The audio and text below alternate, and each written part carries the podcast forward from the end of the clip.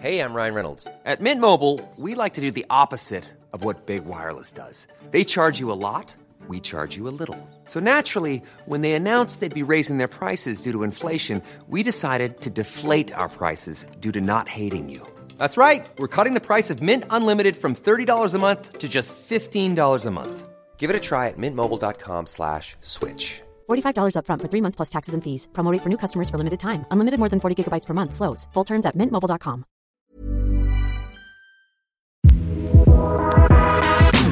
From Equity Mates Media, this is The Dive. I'm your host, Sascha Kelly. Inflation is the biggest story of the moment. New data shows inflation is the worst it's been since 1981, up 8.6%. The rapid climb of the cost of basic goods and services is damaging economies, markets, businesses, and your hip pocket as well. And wherever you're listening, chances are you've spotted a sign of inflation. Today, gas hit a new high. In America, a photo of a Los Angeles gas station went viral because it was charging more than $8 a gallon for fuel. In Australia, a photo of a $12 head of iceberg lettuce went absolutely gangbusters. And in the UK, there's fears that one third of the country's fish and chip shops are going to close in the next nine months. These stories have got me wondering are all of these symbols of inflation unique, or are they all being driven by the same factors? It's Wednesday, the 15th of June, and today I want to know what's behind these different stories of inflation and what can we learn from them? To do this, I'm joined by my colleague and the co founder of Equity Mates, Alec Renehan. Alec, welcome to the dive. Thanks, Sascha. We're talking about inflation, and today we've gone from one story to three. Inflation is everywhere, even in our script. That's right, Sascha. Wherever you're listening to this story, inflation is affecting you. That translates to families paying an extra $460 a month for everyday items. Prices are up, interest rates are up, stock markets are down. And we're seeing some big numbers come out around the world. Turkey is easily the worst hit at the moment. It's seeing inflation at 73%. Their average prices have almost doubled over the past 12 months. Moldova, uh, 29% inflation. Brazil, 12% inflation. Every continent, every country is seeing inflation. And you were telling me there's some common reasons for this. That's right. Two big stories are driving inflation around the world, and these will be familiar for everyone. First of all, Russia's invasion of Ukraine. Well, fierce fighting continues in the Donbass region in the east of Ukraine. Between them, the two countries are critical for global supply chains and supply a number of inputs into every industry. Russia is the world's third largest producer of oil and the second largest producer of natural gas, so critical for energy supply chains. But also, Russia and Ukraine export more than a quarter of the world's wheat, and together the two countries also accounted for about 75% of the world's sunflower seed oil. So, critical in energy markets, critical in food markets. That's the first story that's driving inflation everywhere. The second is China's COVID zero policy. Health authorities in Beijing are continuing to impose strict lockdown measures as part of China's zero COVID strategy. Shanghai was locked down for a while, and it's home to the world's largest seaport.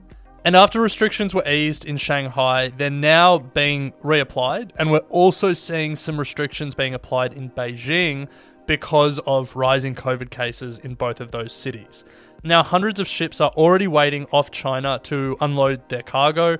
We're also seeing shipping queues in Northern Europe. There's a strike in Germany at the moment. We're seeing them in the US. And this all this waiting at ports to unload, lining up, waiting for your turn, it's tying up shipping containers, it's tying up ships, it's reducing capacity in the, the global supply chain, and that's pushing up prices for the remaining capacity. So they're the two big stories that are sort of underlying all of these inflation stories. Everywhere you look, there's a bottleneck when you want things to be moving smoothly. So, energy prices, transport prices, food prices, all being pushed up globally. And that's our baseline. So then we're starting to see unique, what you called symbols of inflation pop up in different places all around the world. So let's start with the US, where we've been seeing a gallon of gas cost $8. $140 up my van. That's crazy. For people who aren't familiar with the imperial system, don't worry about how much a gallon is, just worry about how much a gallon used to cost. In 2019, in America, the average cost of a gallon of gas, $2.60.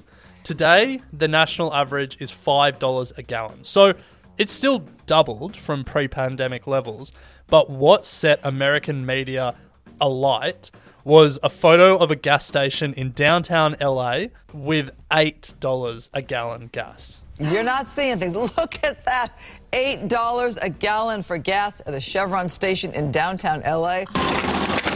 Gas prices just keep climbing. DeMarco gas prices are spiking because of the war some 6,000 miles away. They jumped 13 cents overnight. Now, we know that the Russian invasion of Ukraine has pushed up oil prices generally across the world, but we're not seeing $8 a gallon across the US. This is kind of an anomaly in this Los Angeles gas station. So, what is happening here? We're looking at the station here off of Alameda and 9th. Consumer Watchdog saying they've never seen prices like this. So, prices of oil have been up for a while. Uh, they're almost at $120 a barrel, and they've been at almost $120 a barrel, or well above $100 for most of 2022. As a result, we're seeing oil companies reap record profits. And there's been a bit of reluctance from these oil companies to invest in new oil production to bring more supply online. Many of these their executives can see the writing on the wall about the transition away from fossil fuels. But that writing on the wall is what is pushing prices so high in California and is what has led to this $8 a gallon gas. The regulatory programs, the taxes, that are applied in California to accelerate the transition to renewables are adding to the already high price of oil and have set an oil price that has American news anchors freaking out. Well, that makes a lot of sense, and I'm so glad that you didn't make me understand the imperial system as well just then, Alec.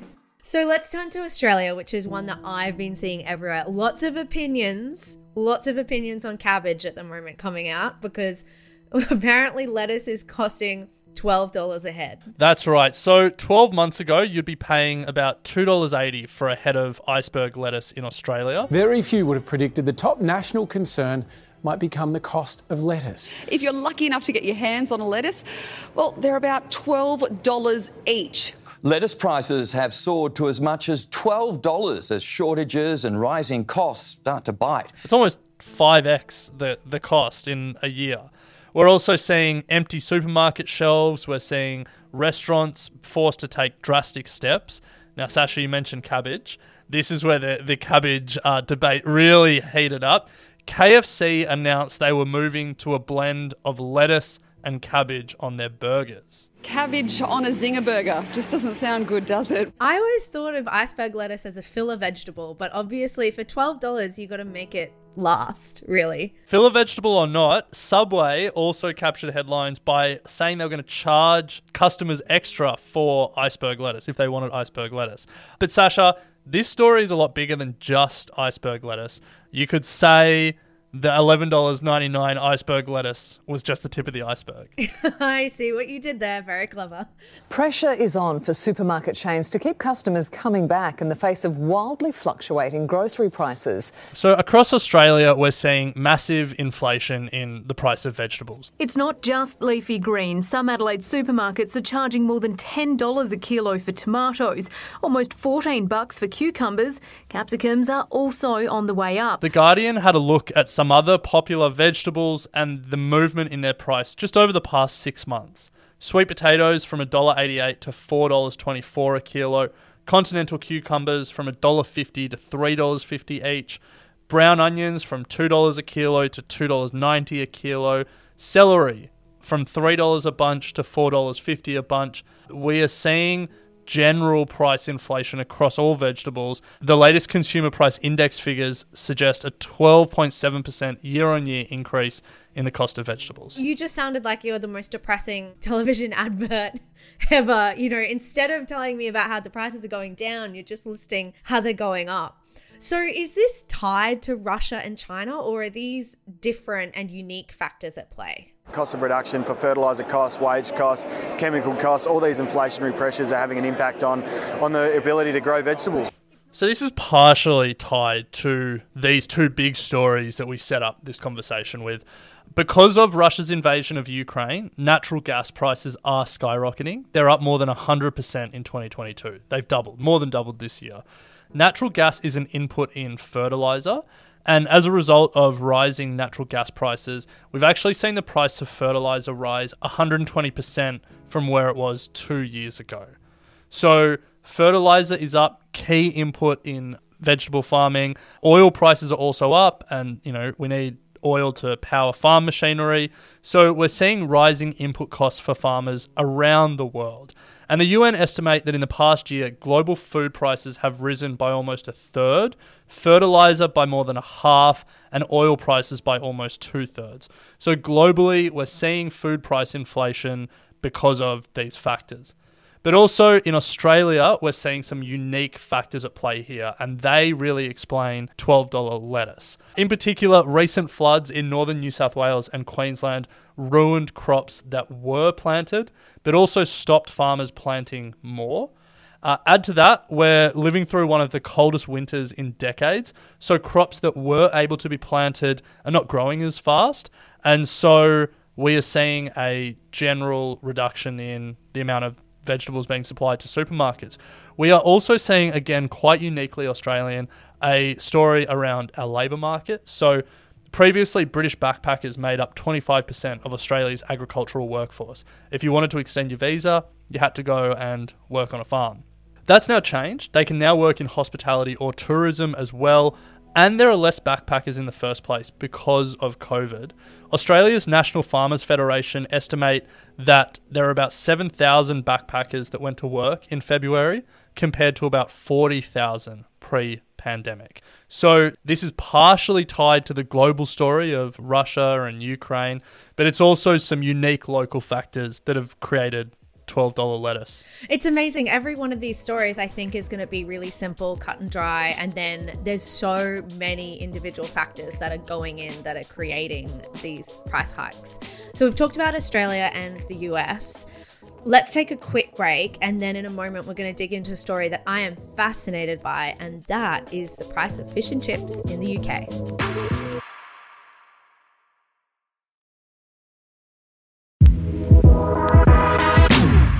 Back to The Dive. I'm Sascha Kelly, your host, and I'm joined today by my colleague, Alec Renehan, and we are talking about inflation, inflation, inflation. Alec, you've uh, given a bit of a tease. You're talking about £13 for fish and chips in the UK, which is an extraordinarily high price, I understand. Well, Sascha, you were over in the UK. I've actually never been. So I feel like you might be better placed to talk about the importance of fish and chips in the UK psyche. But based on the media that we've seen, it feels like it's pretty important. I have been in this business for 47 years and I never experienced any such big increases in, in, my, in my lifetime at the fish and chip shop. Tell us about these rising costs of your inputs, of fish, of cooking oil. Does that mean you're having to increase the costs, the prices that you charge? Fish and chips has been the staple food of Britain for you know the past 100, 100 years, and to, di- to suddenly dilute that industry is, is really worrying. It's so important. It used to be my Friday lunchtime meal. Uh, it was the special, and I'd always get, you know, fish and chips with mushy peas on a Friday, and it was my treat for the weekend. Do you remember how much you paid for it? I would have got change from a £10 note. For sure. Yeah, well, you wouldn't anymore. So here we have it a box of fish and chips, a perfect partner when you're coming to the seaside on a day like today. Now, this cost £8.50. That's up by 40 pence in just the last week. And Alex says that that's still not enough to cover all of his costs. There are roughly 380 million baskets of fish and chips sold in the UK each year just thought I'd tell you that. Um, That's a lot. but importantly for this story is about a year ago, the average was about eight pounds. So you get change for a tenner. But not anymore. They're now being sold for up to £13, an increase of over 60% in one year. That's extraordinary. So, what's driving these price increase? Is it the price of fish? Uh, in just a year, the price of cod and haddock is up 75%. Sunflower oil is up 60%, and the batter and packaging is up around 40%. So, we mentioned at the top that Russia and Ukraine together supply about 75% of the world's sunflower oil. As this sunflower oil supply gets limited because of the war, other cooking oil gets in high demand. There's a shortage of cooking oil, Sascha, and that is driving up the price. We're also seeing the price of fish and flour increasing, not great for fish and chips. So, again, this is a story of shortages globally. And as a result, this is what has captured British headlines. Potentially one third of the country's 10,000 fish and chip shops could close in the next nine months. Right now, we're living life on the on the edge, um, and our, we, we, we're holding out our hands saying, please, please help us. And you've just got to help, I hope that our Chancellor's listening. It really is a critical point. Now, Andrew Crook, president of the National Federation of Fish Fryers in the UK, said that monthly expenses for cooking oil alone have risen by more than £500 since Russia invaded Ukraine. That's extraordinary. And it's such a fabric of British society as well. I, I can completely understand why this is causing a media storm. It's got so dire in the UK that grocery stores have now limited the number of bottles of sunflower oil that people can buy. On top of that, we're talking about fish and chips, and a lot of British fish actually comes from Russia. And the UK government have announced a 35% tariff on Russian white fish, which is forcing the price up. And fish and chips are historically an affordable, family friendly food option. You know, they're not, it's not high dining. It is supposed to be something that you enjoy as a cheap option on a Friday night. So I can completely understand why this has caused havoc for so many people. So, Alec, in today's episode, we've touched on three potent symbols of inflation around the world. We've got $8 a gallon of gas in America. We've got $12 heads of iceberg lettuce here in Australia and our 13 pounds of fish and chips in the UK when is this going to end? I cannot afford it. well, Sascha, I've got bad news. There's nothing to indicate that this will be over soon. Many of the inputs into the global economy still remain high. Energy prices remain high because of Russia's invasion of Ukraine, food prices remain high because of the same reason. The cost of transport uh, is high because of China's lockdown and the incredibly tangled and backed up supply chain.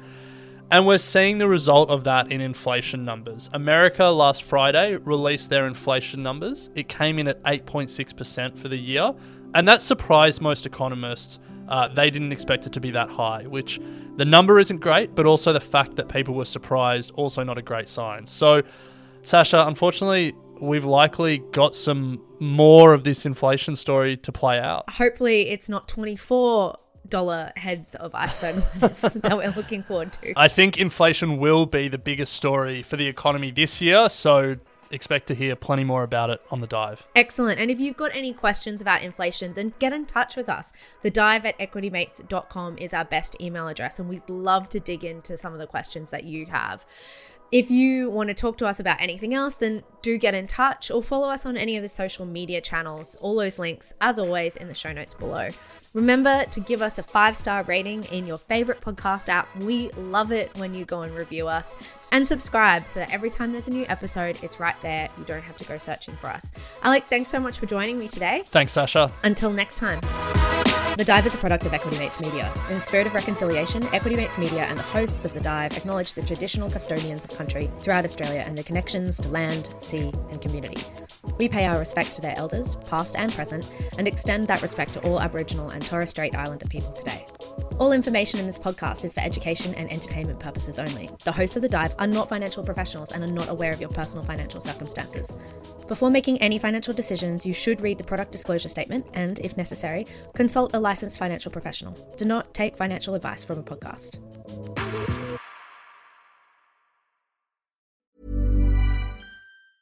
Hey, folks, I'm Marc Maron from the WTF Podcast, and this episode is brought to you by Kleenex Ultra Soft Tissues your ally to help tackle your allergy symptoms this season. I love the change of seasons, but nobody loves pollen and all those other things floating in the air that make you sneeze during this nice weather. Kleenex Ultra Soft tissues are hypoallergenic and allergist approved. So fight back against watery eyes and runny noses without worrying about irritating your skin. For this allergy season, grab Kleenex and face allergies head on.